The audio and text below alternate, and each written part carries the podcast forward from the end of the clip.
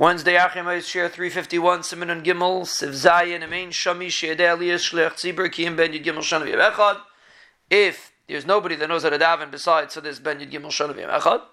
Mutav Shehu Shlech Tzibur, it's better that he should be the Shlech Tzibur. I mean, even though he's a young boy, Mishei Batlam, Shemaya, Kedusha V'Kaddish. That they shouldn't have Kedusha and Kaddish, that doesn't make sense.